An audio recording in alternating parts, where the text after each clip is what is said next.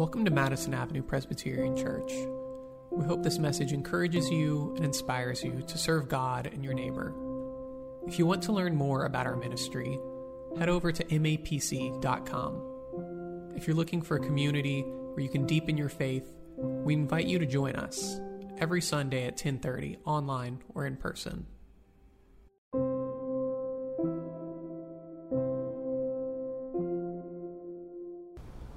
Do not let your hearts be troubled. Believe in God, believe also in me. In my Father's house there are many dwelling places. If it were not so, would I have told you that I go and prepare a place for you?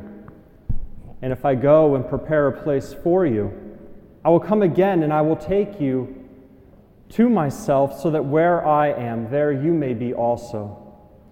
And you know the way to the place where I am going. Thomas said to him, Lord, we do not know where you are going. How can we know the way? Jesus said to him, I am the way, the truth, and the life. No one comes to the Father except through me. If you know me, you will know my Father also. From now on, you do know him and have seen him.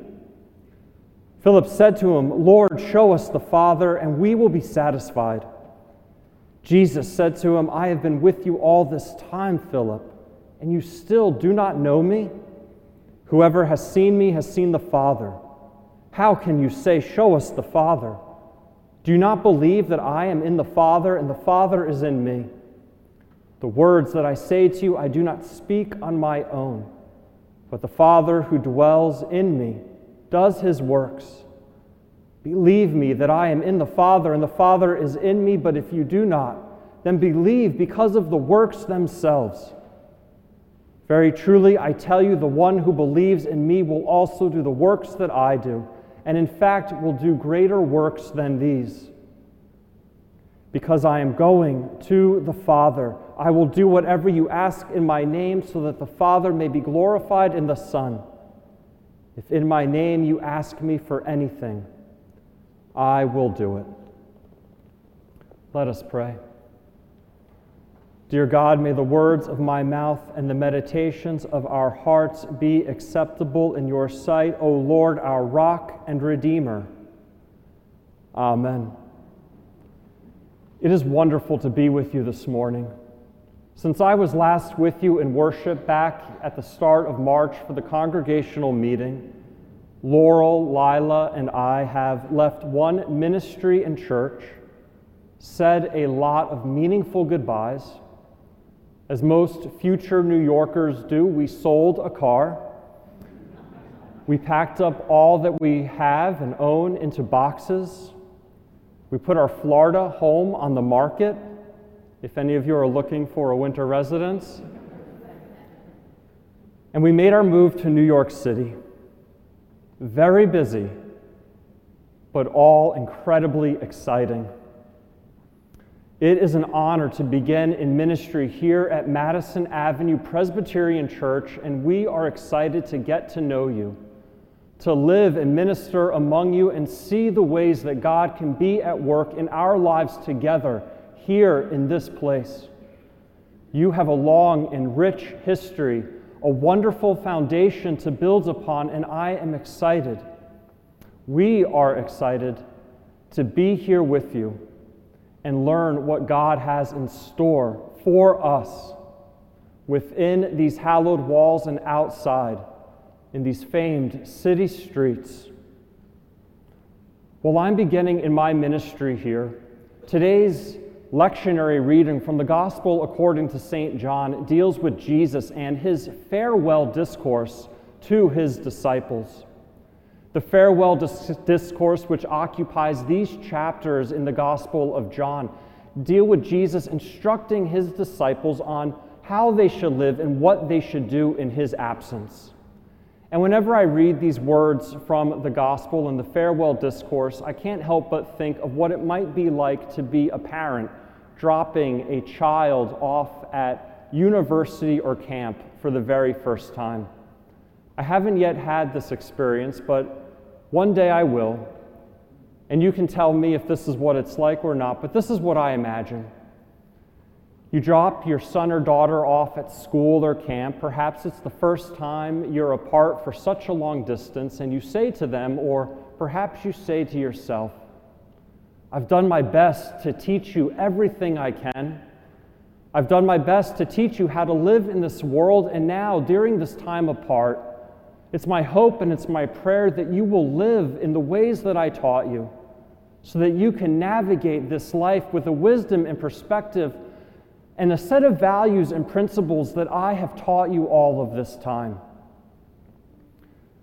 During this time apart, I will no longer be with you. It's all up to you. Do the best you can, but know that I am rooting you on, even at a great distance. This is essentially what Jesus is doing with his disciples. Jesus is warning them of a future time, a time in which he will be taken from them in the physical presence. He will no longer be with them in the flesh, though he will be with them through the Spirit. The disciples don't understand why or how they'll be separated from Jesus. The farewell discourse comes before the events we celebrate at Easter just a few weeks ago and the situation the disciples are being warned about and are about to experience doesn't match what they've been led to believe. Being warned that they will be apart from Jesus soon leaves them confused and disillusioned.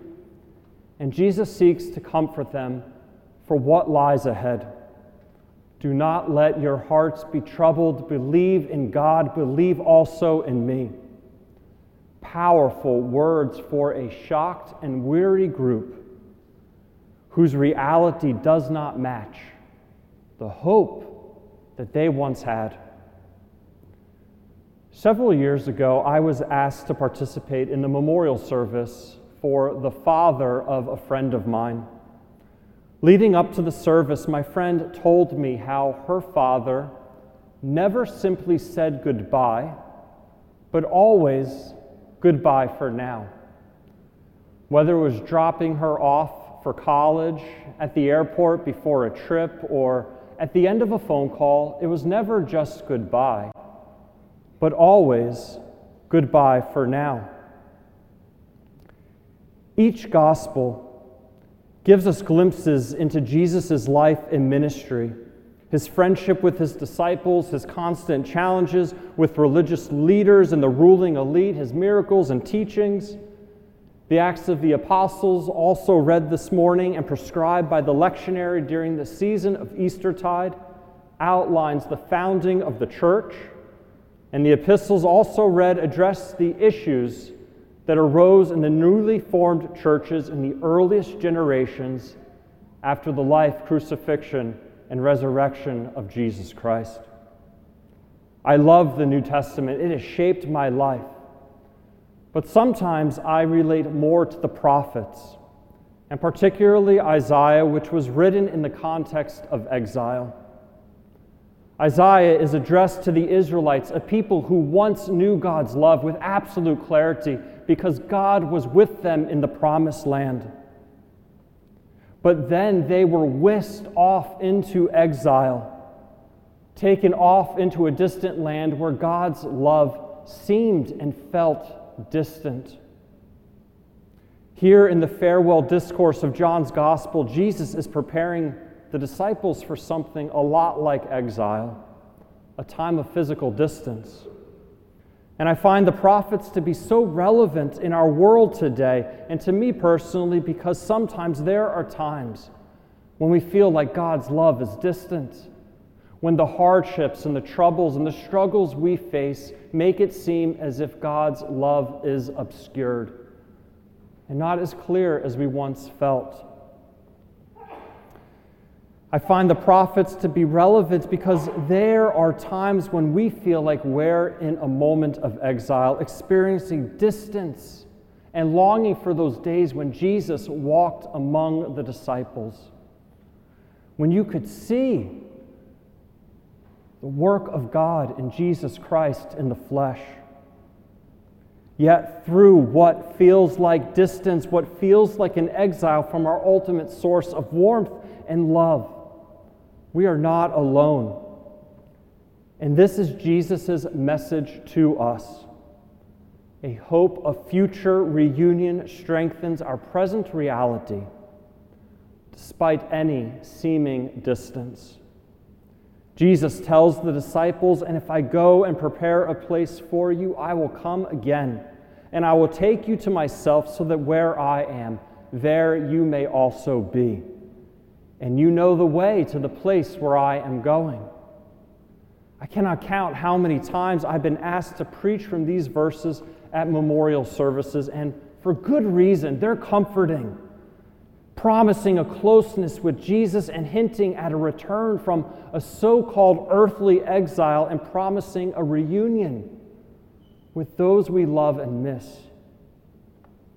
It gives us the hope of a promise that we will one day get to participate in the heavenly kingdom of God which Jesus has gone before us to prepare. Here in these words from John's Gospel and from Jesus himself, we see that with God, it is never goodbye, but always goodbye for now. Thomas says to Jesus, Lord, we do not know where you are going. How can we know the way? And Jesus responds, I am the way the truth, and the life. No one comes to the Father except through me. If you know me, you will know my Father also. From now on, you know him and have seen him. Addressed to the disciples, Jesus' response illuminates what he's already told them I will come again and take you to myself. Jesus is the actor. I will come again. I will take you and we are the recipients brought by Jesus. For by grace you have been saved through faith, as Ephesians 2 8 so famously tells us. And this is not your own doing, it is the gift of God, so that no one may boast. In Jesus Christ, we are no longer bound by a law to which we all fall short no longer subjected to the heavy weight of Levitical purity codes and mandates of sacrificial offerings. Jesus Christ does what none of us can do. We and all of humanity are in need of that which only God can provide in Jesus Christ. Jesus' declaration, I am the way, the truth, and the life, is one of seven I am statements found in John's Gospel all hearkening back to God's proclamation to Moses at the burning bush in Exodus 3:16, I am who I am. Revelation 1:8 expands the response, I am the Alpha and the Omega, the Lord God who was and is and who is to come, the Almighty. In the United Kingdom, a six year old girl once wrote a letter to God. It's a true story. Her letter was brief and to the point, and I'll read it now. To God, how did you get invented? From Lulu. She asked her parents to send it to God. Her parents were atheists, which may have contributed to her cynicism. But her parents didn't dismiss the letter. Instead, they sent it to the leaders of religious denominations across the UK. Many failed to respond. One sent a letter back, but it was far too theologically complex for any six year old to understand. But Rowan Williams, the Archbishop of Canterbury, a professor of Oxford and Cambridge, replied. And I'll read his response now. Dear Lulu, your dad has sent on your letter and asked if I have any answers. It's a difficult one, but I think he might reply something like this Dear Lulu, nobody invented me, but lots of people discovered me and were quite surprised. They discovered me when they looked round at the world and thought it was really beautiful or really mysterious and wondered where it came from. They discovered me when they were very, very quiet on their own and felt a sort of peace and love that they hadn't expected. Then they invented ideas about me, some of them sensible and some of them not very sensible. From time to time, I sent them some hints especially in the life of Jesus, to help them get closer to what I'm really like. But there was nothing and nobody around to invent me. Rather, like somebody who writes a story in a book, I started making up the story of the world and eventually invented human beings like you who could ask me awkward questions. And then he'd send you lots of love and sign off. I know he doesn't usually write letters, so I have to do the best I can on his behalf. Lots of love from me, too. Archbishop Rowan. I get a bit warm as I read it. The title I Am is reserved for God alone. Who is God? Look at Jesus, who explains, If you know me, you will know my Father also. From now on, you do know him and have seen him. When we know Jesus as the way, the truth, and the life, we acknowledge that He is the Son of God, He is God Himself. And so we must give proper attention to who He is. In Jesus Christ, we see a love that is willing to go to the cross and back. In Jesus Christ, we see a love that is extended to everyone and withheld from none. God's love was there for the adulterous woman. God's love was there for the tax collector and the sinner. God's love was not withheld from the Jew nor the Gentile, not even the Samaritan. In Jesus Christ, we see God's love offered to all as the Apostle Paul proclaims and tells us in the Epistle to the Romans, who is in a position to condemn? Only Christ. And Christ died. Yes, Christ was raised, who is at the right hand of God, and he intercedes for us. And proclaimed again in Romans 8:31, if God is for us, who can be against us? In Jesus Christ, we see that God is most certainly with us. And so, no matter who you are or how you are, God's love revealed in Jesus Christ is meant for you. My hope for this church is to know more of the all embracing and sustaining love of God from the pulpit, in the sacraments, in the hymns, in our education to people of all ages, in our mission and outreach and our way of being in the world. God's love is a love meant for you and me, shared with the world. And while God tells us in Jesus Christ, goodbye for now, we need to ask ourselves, what are we to do in this for now part? Together, let us know the love of God so that we may share the love all as we await the full reunion with God through Jesus Christ. In the name of God, Father, Son, and Holy Spirit. Amen.